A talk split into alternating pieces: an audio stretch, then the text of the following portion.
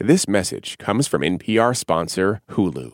Don't miss the new docuseries Black Twitter: A People's History. From memes to movements, see how this powerful online community shapes culture and society. Black Twitter: A People's History premieres May 9th, streaming on Hulu. Hey y'all, this is Sam's Aunt Betty. This week on the show, the host of NPR's history podcast, Throughline, Ramtin Arablouei and Rund Abdelfatah. All right, let's start the show.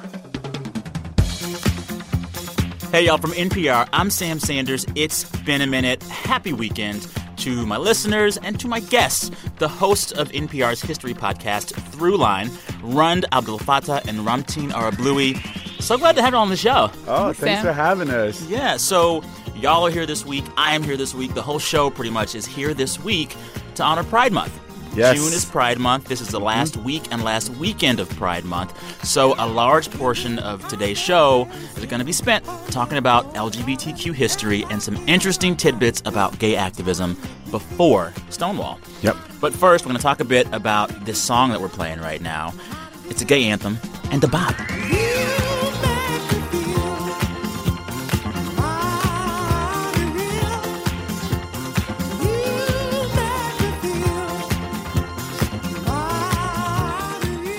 I see you, Ryan. So Somebody good. next shaking. I can't- Somebody I next moving. dance to it. So this is the 1978 classic "You Make Me Feel Mighty Real" by Sylvester. And it is such an iconic gay anthem that earlier this year it was added to the Library of Congress. Huh? This is the thing people don't want to admit. Disco was not bad. Disco was really fun. Who says it's bad? oh, some people did back in the day. Yeah. Some people, some people.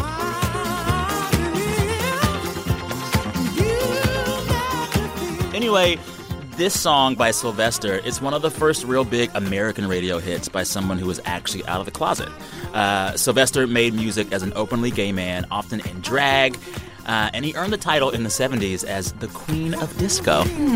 Yeah. Shout out Sylvester. Yeah. Shout out Disco. Shout out Pride Month. yes. And it goes on for like six minutes too. like, look, there's like a synth solo coming in. Yeah, It's it is. so good. Oh, that groove could go forever. Forever. Endless groove. Literally, literally. Yeah. All right. As we mentioned earlier, the hosts of Throughline are kind of taking over for this first segment, and they're going to spend some time to mark Pride Month. Uh, this is a really good week to do it. This week marks the 50th anniversary of the Stonewall protest. This, of course, is the protest in 1969 when gay patrons of the gay bar, the Stonewall Inn in New York City, they chose to fight back against police harassment after the bar was raided yet again. Stonewall and this rebellion lasted for days. It captured everyone's attention.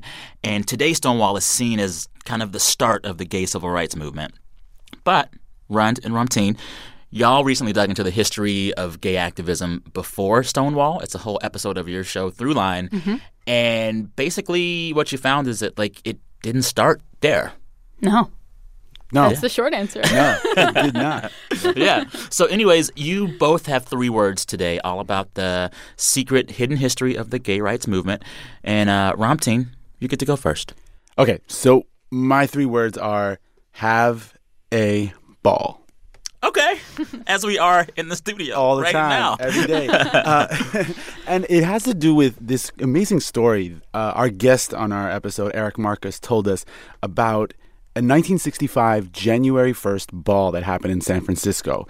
so, Um, 65 is a few years before Stonewall. Yeah, four years before Stonewall. Okay. And this ball in San Francisco, which was to f- raise funds basically um, for an organization called the Council on Religion and the Homosexual. That's a real organization. Okay. Uh, it was actually an organization that was put together by some progressive ministers in San Francisco who were advocating for the LGBTQ community in San Francisco. Okay. And so um, in San Francisco at the time, just dressing as what people considered quote unquote the opposite sex was treated like a crime. Police could arrest you and take you in. So the Council on Religion and the Homosexual decided to put on this costume ball on January 1st, 1965. And we heard this is tape that Eric Marcus got years ago interviewing two people, um, two gay attorneys named Evander Smith and Herb Donaldson.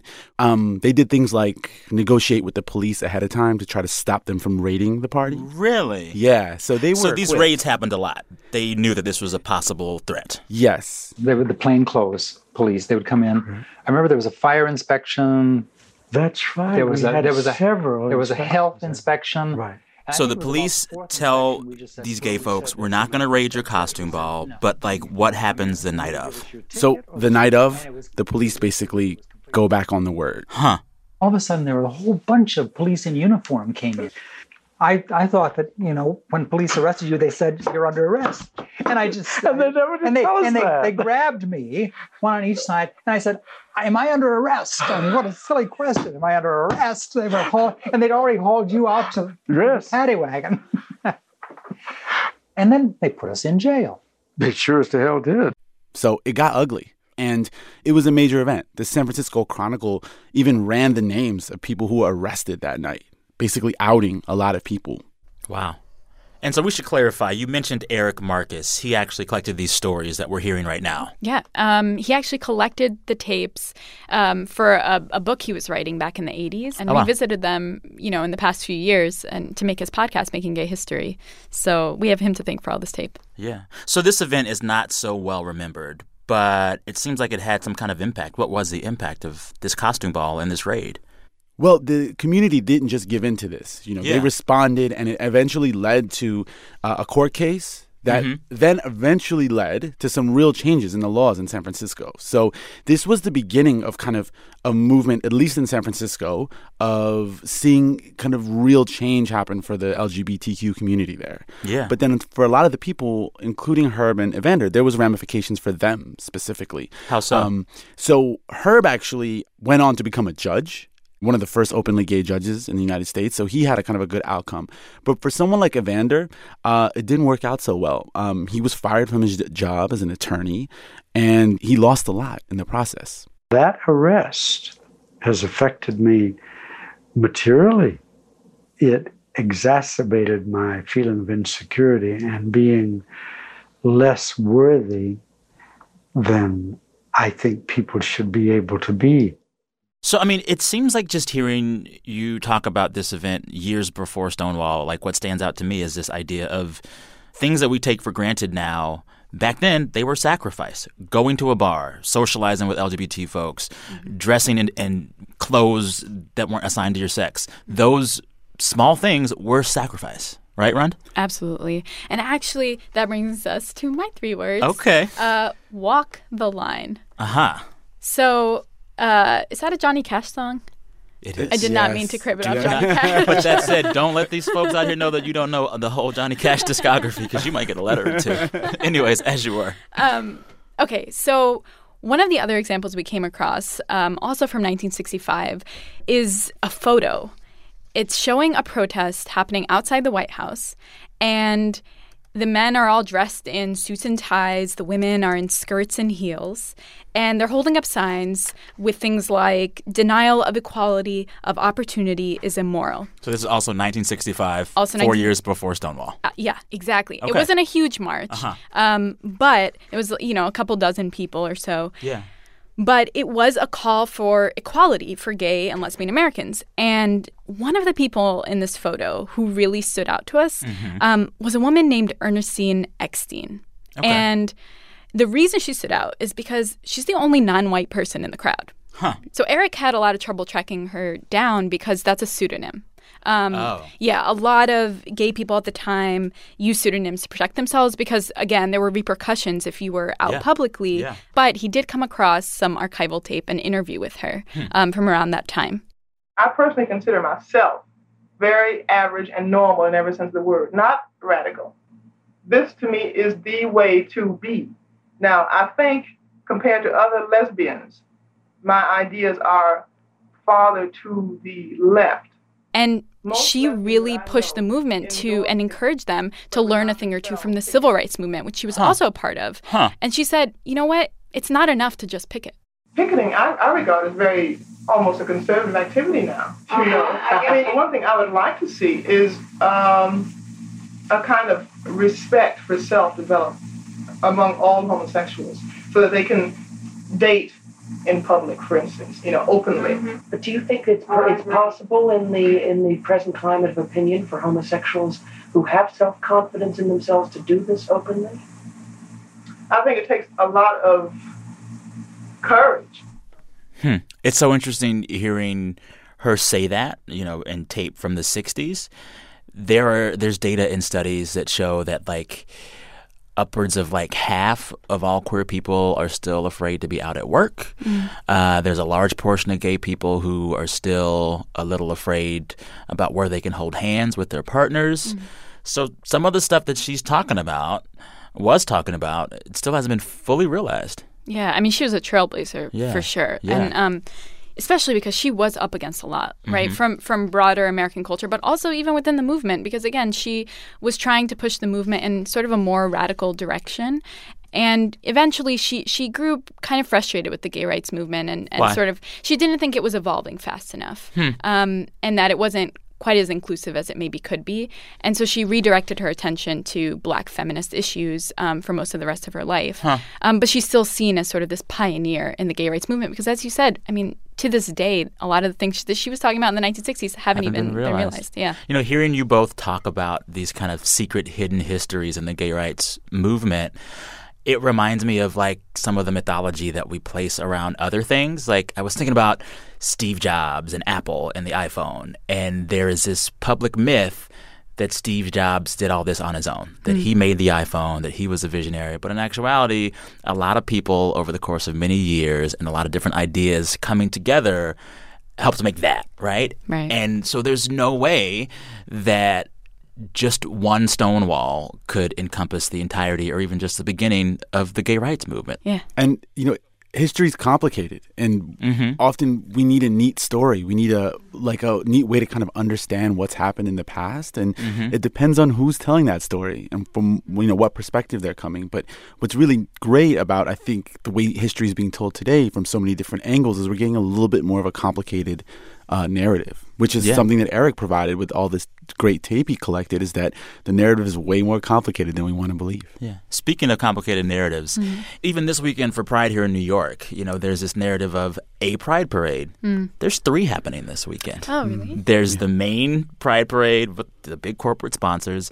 There's the anti-corporate Pride Parade hmm. with no corporate influence, then there's the lesbian Pride Parade. Mm-hmm. Same thing happened with the the women's marches, right? I huh. mean, there was sort of a splintering. We saw that back earlier oh, this yeah. year, right? Where yeah. no movement is one thing ever. You exactly. Know? Speaking of one thing, I want everyone to check out one thing this weekend, and that is y'all's episode of Throughline, all about the secret hidden history pre Stonewall. How can folks find that? Uh, wherever you listen to podcasts. Oh God, I'm sorry I set you up for that. wherever you get your podcast. I know. check out Throughline. Check out Making Gay History. Also, keep checking out this show. Coming up, we're going to talk student loans with a real live student loan attorney. She tells us what we all get wrong when we talk about student loan debt. Turns out it's a lot. I'm Sam Sanders. You're listening to It's Been a Minute from NPR. We'll be right back. This message comes from NPR sponsor Capital One. With the Capital One Savor Card, you can earn 4% cash back on dining and entertainment. That means 4% on checking out that new French restaurant and 4% on bowling with your friends. You'll also earn 2% cash back at grocery stores and 1% on all other purchases. Now, when you go out, you cash in. Capital One, what's in your wallet? Terms apply. Support also comes from WNET with Amanpour and Company featuring conversations with today's headline makers and tomorrow's change makers. The show brings you in depth conversations with global thought leaders and cultural influencers on the issues and trends impacting the world each day. Visit pbs.org slash Amanpour to go beyond the headlines. Weekdays at 11 p.m. on PBS or stream segments at pbs.org slash Amanpour. Check local listings. This week marks the 50th anniversary of the Stonewall Uprising, a turning point in the movement for LGBTQ rights. So, in this week's episode of the StoryCorps podcast from NPR, we'll revisit the very first documentary our founder, Dave Isay, made back in 1989 called Remembering Stonewall. Listen and subscribe now. We are back. You're listening to It's Been a Minute from NPR, the show where we catch up on the week that was.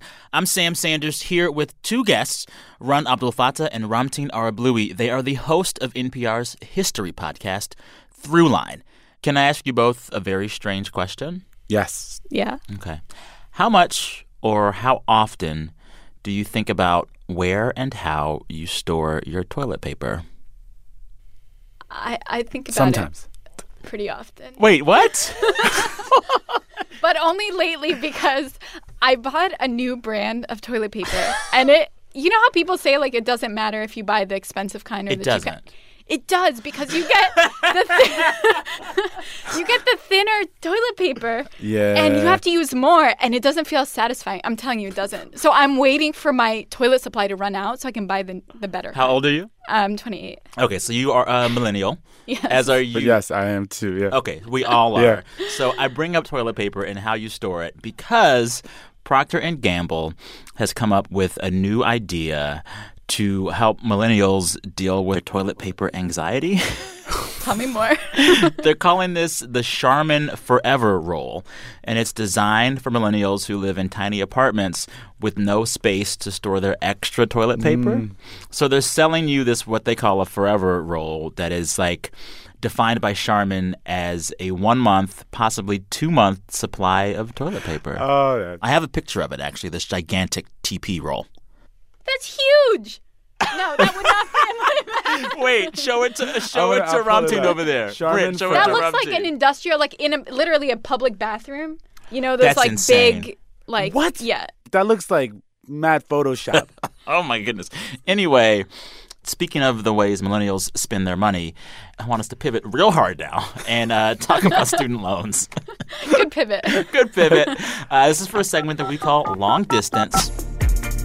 This is where we call up someone around the country and talk about how the news is affecting them. I know that you both are aware we are inching closer and closer to election 2020.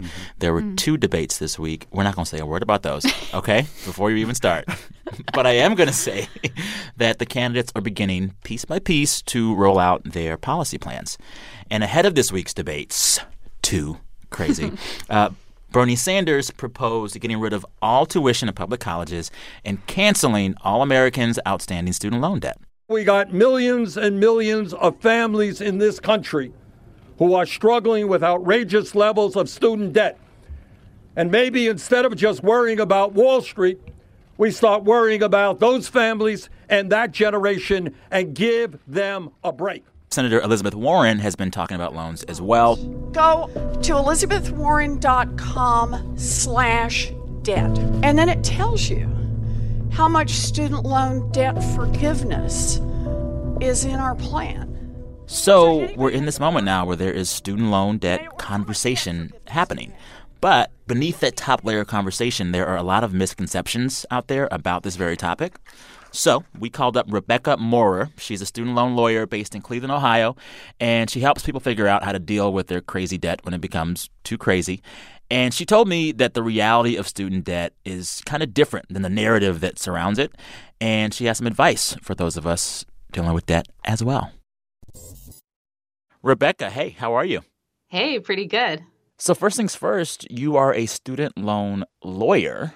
Yep. You're working with a lot of folks that are dealing with student loan drama. What is the like typical profile of folks across the country who are in student loan distress? I think that something people don't appreciate if they don't themselves have student loans or they're not affected by this crisis is just the psychological weight of it. That people walk into my office and they, yeah, they have this debt burden, but it's like this psychological burden that's hmm. sitting on them. And what's so frustrating for borrowers is that it can be any amount. You can have hmm. six figures of debt and it can be wreaking the same amount of havoc on your credit and your livelihood as $3,000. Wow. And in fact, more than half of the student loan defaults in the entire country are on loan amounts of less than $10,000. Huh.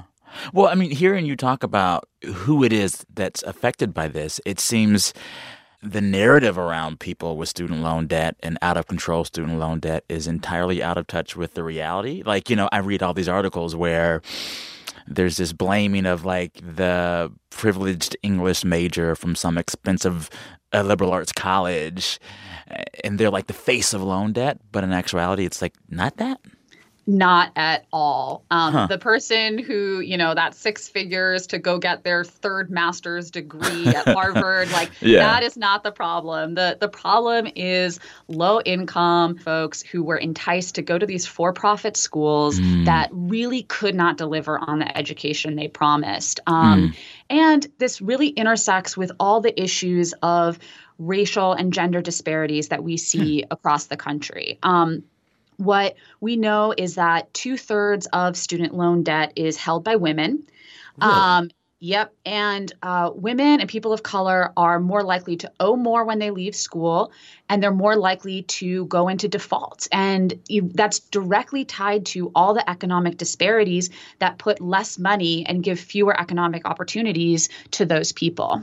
Yeah. So when you counsel folks that come to you in student loan distress, what are you usually telling them to do or helping them do? Yeah. So the number one thing people ask me is, can you make my loans go away? Um, and for the most part, I don't have magic wand. Mhm. But a lot of the counseling I do is helping people understand among the dizzying array of options for repayment on student loans what actually makes sense for them. And if you don't have student loans, you haven't dealt with this system. What people don't know is there's dozens of different types of federal loans, and there are multiple different repayment plans for each particular type of loan. So it can be really overwhelming to figure out what to do. And my goal is you walk into my office and we lay out and figure out the best plan. And then you leave my office, you put that plan into place, and you move on with your life. Yeah. What is the biggest mistake students are making, families are making as they enter into the college student loan process? Oh, there's so many mistakes. yeah. yeah. um, so one that I'll I just really want to flag is Mhm. um, these Parent Plus loans. These are loans where after your kid has maxed out the amount that they can take under the traditional federal student loan system, uh, the parent is able to make up the difference with a federal student loan that is taken out only in the parent's name, not in the kid's name. And these are Nice called mom and dad. Yes, very, very nice for mom and dad to do. My parents would Um, never. Well, what's shocking is I talk all the time with parents who didn't quite realize they were doing this. They thought they were co-signing with their kid, or what they said was, "My kid's a good kid, and he's gonna. This is gonna be his responsibility." That's the arrangement that we've thought of. LOL. Um, the problem is that then you know five ten years down the line your kid's not doing that well and guess whose name that loan is in it's Mhm. in the parent's name and what we're seeing is this generation of older borrowers kind of getting swept up into it as older adults um, on behalf of their kids. So we're seeing default rates for people who are 60 plus uh, skyrocket every year. Do you see a lot of parents who, as they helicopter their kids, are kind of like, don't worry about it. We'll do your FAFSA. We'll fill out the forms. We'll do this. And then, like, that ends up hurting their kids? yeah, I actually have a rule in my practice because a lot of parents reach out to me and say, "Oh, my, my kid's about to graduate or they just graduated and I'm I'm stressed about their student loans for them. Can I do a consult with you to figure it out?" And I don't work with the parent if it's the child's finances. Yeah. So um, I've uh, learned the hard way that that's a pretty hard and fast rule for me. Um, no, no helicopter parents who are doing the consult on behalf of their kids. You know, hearing you talk about that, there's probably a better way for parents and their children to handle this process from the start. It seems as if maybe for whatever reason, the way these conversations happen, parents and kids, or they just don't know what they're getting into?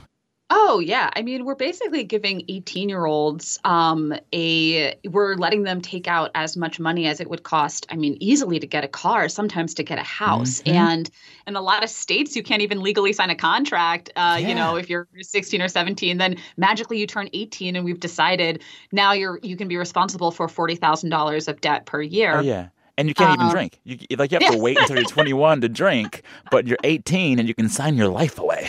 Yeah, exactly, exactly. And you know, I don't put a ton of the blame for this on any one individual. I mean, obviously, we could all make better choices. I left law school with six figures of debt and I was sort of educating myself along that route. But really, we've created this system where um, we've basically told people, okay, education, that your ticket to the American dream Mhm. is an education, Mhm. and the cost for that ticket is this piece of paper, and uh, it, you know, this is what you're going to owe for it. And that's why I think we've seen so much interest in the 2020 presidential candidates of talking about solutions for student loans because this system is just not tenable. Um, there's just not better options for folks out there. So then, all right, to wrap it all up, what is the one thing everyone should avoid that they all can fix? Like the one pitfall they all are trapped by that our listeners should hear and avoid? Yeah, I'm going to tell you to avoid avoiding them. Um, uh, open those envelopes, log into your servicer, uh, figure it out because uh, there is nothing harder than someone coming in after they've ended up in default, after their wages are being garnished, after their credit's been affected. There are yearly and annual recertifications for those income based plans. Turn those in on time because Yeah. you will get kicked out of that program and you will find yourself with sticker shock at what you have to pay to get back in. And just pay attention to them. Man, that will help you out a lot. Yeah. And also just like check your mail. Like I don't seriously, I don't like checking my mail. I don't check it that much. And um, true story, many years ago when I had just finished graduate school, uh, I was about to go into student loan default because I wasn't getting the bill and I just forgot to pay it. Also, U.S. Postal Service, like one of our national treasures. So, you know, maybe respect them. Respect them. Respect them so much. Hey, well, thank you for the good work that you're doing, Rebecca, and thank you for talking with me and for helping inform our listeners about this serious, serious issue. yeah, this was awesome. All right, take care. Bye. Bye.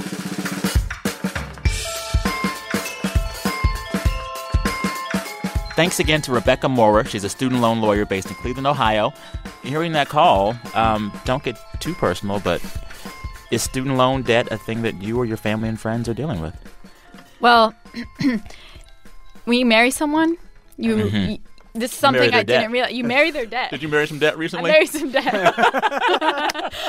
But it's good debt, debt. right? It's, it's like a professional debt. It's, it's good because he's fulfilling his dreams and all that good stuff. Um, but it's a lot of debt. So it is something that I find that about. when you bring up things like debts and money stuff, people get really ashamed of talking about it. Like, is he comfortable discussing this? Are you comfortable discussing it? Like, part of the crisis is that we don't talk about it enough, too, right? Yeah, he might not like that I brought it up. yeah, I was, I was like, uh, We won't name him. no one will be able to track him down. Um, yeah, I, I, I, I think that's definitely true. I mean, bringing up bringing up money, period, can be very, um, you know, uncomfortable hard. for a lot of people. We luckily brought up not just money, but toilet paper in the last few minutes. We're on a roll. There's also like a large swath of this country who's never even gone to college.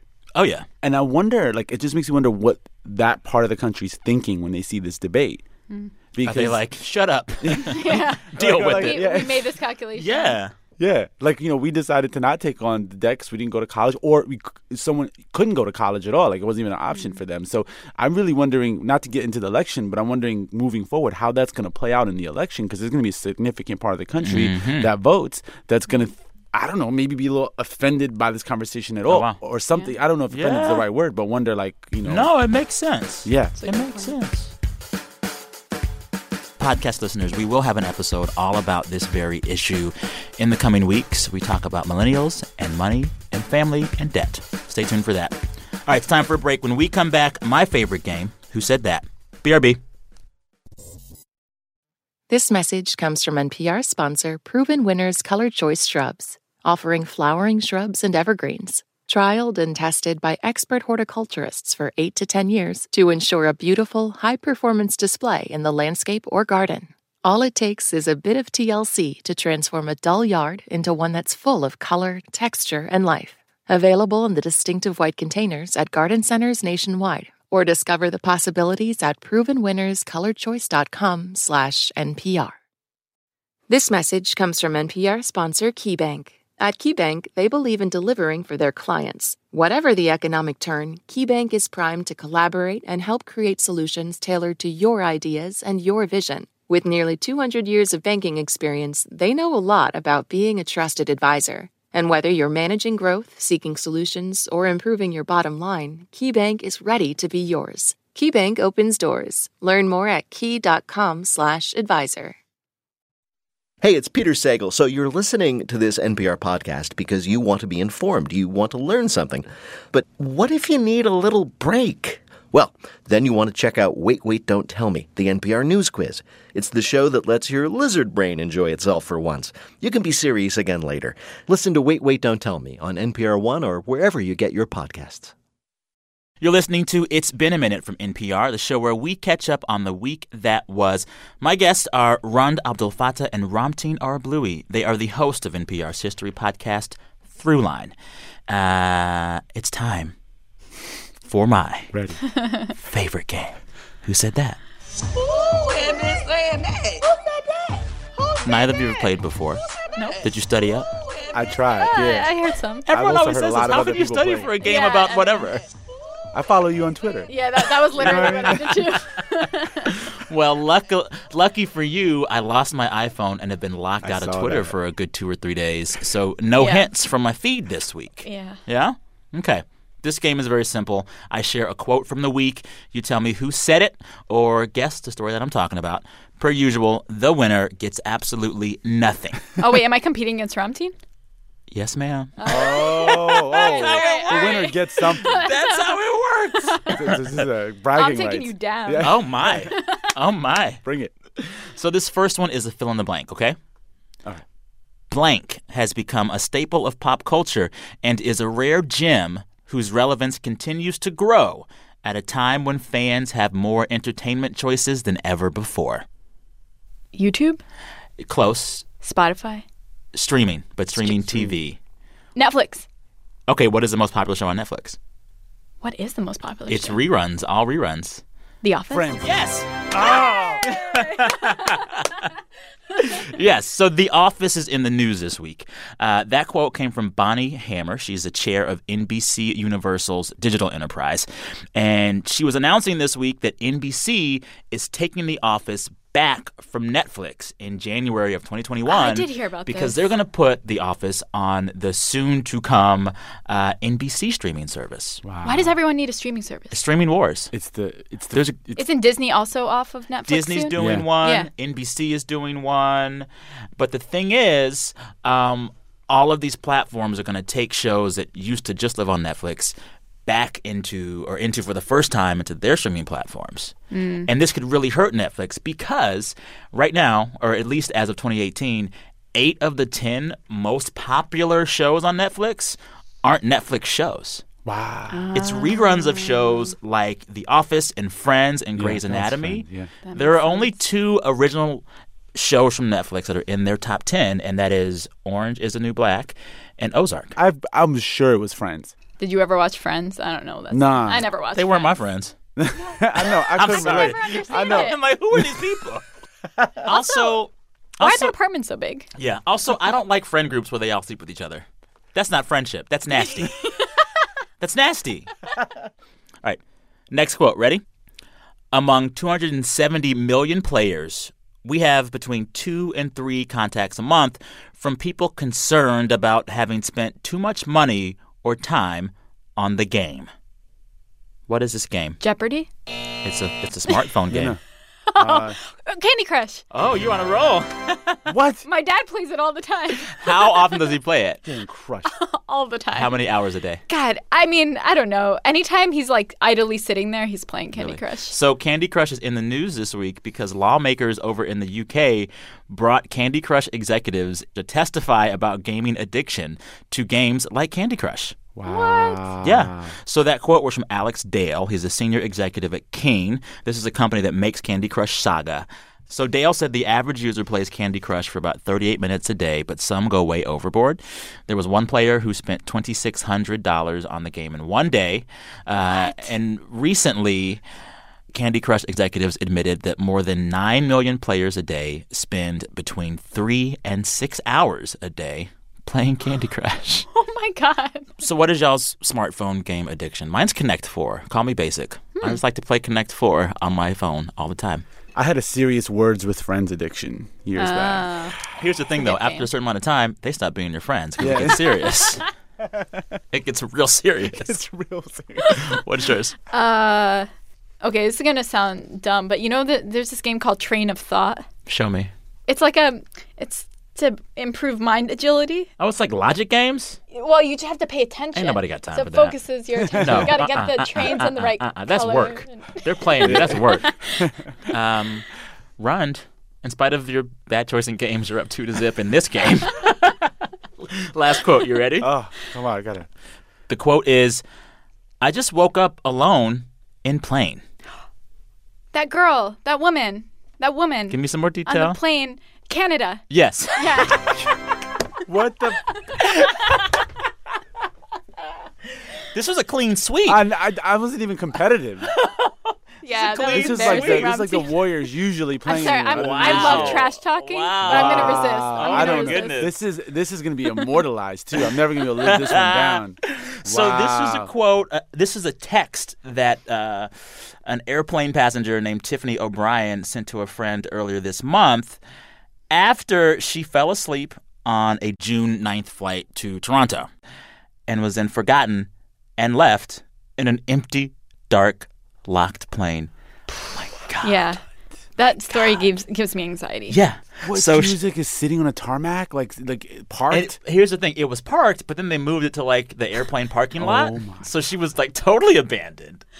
She told CTV News in an interview, Oh "I thought this is a nightmare. This is not happening. I'm having a bad dream. Wake up, Tiffany." Can I just say, a few weeks ago, I was coming back on Amtrak, Uh huh. and I had my headphones Did you on. end up in Boston? Thank God, the last stop was New York, so Okay. it's okay. Okay. But I, I, I'm, I had my headphones on. They were pretty, you know, blasting pretty loud. I'm Uh-huh. like knocked out. yeah. And I wake up, and I we've been sitting there for 20 minutes, like no conductors, nobody's on the platform. Wow. It is kind of scary. It Right? feels like post-apocalyptic. Where can you sleep these days? Oh my goodness. so, anyways, it, it was so bad for Tiffany. Uh, she was on the dark plane trying to figure it out. She ended up going to the cockpit and breaking in to get a flashlight. And then she was sending SOS signals by waving the flashlight out of the plane door. Because when she finally opened the plane door, she realized they had taken away all of the gear that you use to walk down. So she would have had to jump off of the plane, which high. is like 50 feet high. Oh my. So she ends up waving the flashlight and then at one point poking her legs out and waving her legs, hoping that someone sees her. That's a nightmare. That's It's a, a nightmare. really is a it's nightmare. a nightmare. That's anyway, crazy. what's not a nightmare uh, was your performance. Rund. Oh, thank you. you won. and I, you said I don't win anything. no, you That's don't. cool. It's Bragging fun. rights. Yeah, bragging rights are. Yeah, yeah. That's great. My Ramtin, you're performance a still a, nightmare. A winner in other things, I guess. You are. You are. Now it's time to end the show as we always do. Each week, we ask our listeners to share with us the best things that have happened to them all week. We encourage folks to brag. Y'all do. Brent, hit the tape. Hey Sam, this is Serena and Hannah. Right now we are on the sun deck of our cruise ship currently docked in Skagway, Alaska. And the best part of our week has been celebrating the summer solstice. Today, there is nearly 22 hours of daylight. We love your show. Keep up the great work and happy solstice.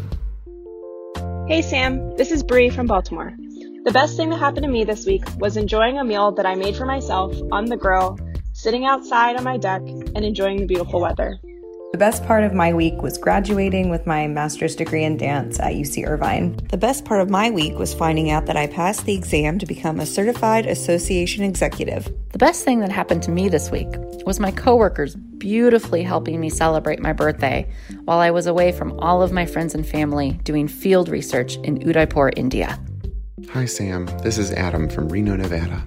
The best thing that happened to me this week is that my four month old puppy, after weeks of feeling unwell, finally started feeling better, and he and I both got six glorious hours of uninterrupted sleep. Hi, Sam. This is Molly Meeker from Staten Island, New York. And last week, as I was walking home from work, I met an older lady in my neighborhood. Her name is Joyce, and I helped her get her walker down um, this hill to her house. Uh, and the best part of my week this week was I got off the bus uh, by this little convenience store in our neighborhood, and Miss Joyce was in the convenience store, and I waved at her frantically and smiled, and she smiled back at me like we were already old friends, and I got to walk her home again. Thanks, Sam. Thanks for the show. Thanks, Sam, and take care, y'all. That was really sweet. That was really sweet. Thanks to all the folks you heard there. Serena and Hannah, I hope y'all are enjoying Alaska. Send photos. Uh, thanks to Bree and Brandy and Adrian and Natalie. Happy birthday, Natalie. Uh, and thanks to Adam. Send photos of your puppy. And thanks to Molly, of course, as well. Uh, thanks to everyone, every listener who shares their best things with us every week. We hear them all. We can't play them all, but we hear them all, so keep them coming. Um, best part of y'all's week. Go. Earlier this week, my three year old son got up in the middle of the night, went to the bathroom like a, a grown adult. Mhm. It was an achievement. I, I, I was like happy for days. Did he make the goal? You oh, what I'm he made the goal. Okay. He made the goal. He washed his hands. It was incredible. I love it. What about you? Best part of my week. Oh, Sunday Uh-huh. afternoon. Uh-huh. I spent the whole day in Central Park. Oh, nice. Um, with my husband and some friends, and we played Settlers of Catan in the park, and it was great. I love it. It was really I love fun. it. I lost my iPhone for a few days this week. I still don't have it back. But that meant that I had to travel across the country without a phone. And for the first time in forever, I watched two movies on the cross country flight without my phone in my hand distracting me. And I enjoyed these movies so much. Wh- which movies? I watched Melissa McCarthy's Spy oh, Okay. and the Anna Kendrick film Table 19.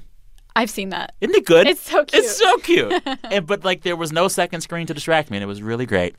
Anywho, let's go out with another best part of my week. This song by Sylvester. It is called "You Make Me Feel Mighty Real." Added to the Library of Congress earlier this year, and we're playing it this week in honor of Pride Month because this is, for sure, one of the best gay anthems of all time. It's really catchy. It just moves you. It grooves you. Oh, all right. Many thanks to all the folks that help make this show every week. This week, It's Been a Minute was produced by Brent Baughman and Anjali Sastry. Our editors, our fearless editors, are Jordana Hochman and Alex McCall. Steve Nelson is our director of programming. He also drinks Diet Mountain Dew. And our big boss, NPR's senior VP of programming, is Anya Grundmann. All right, listeners, till next time, thanks for listening. I'm Sam Sanders. Talk soon.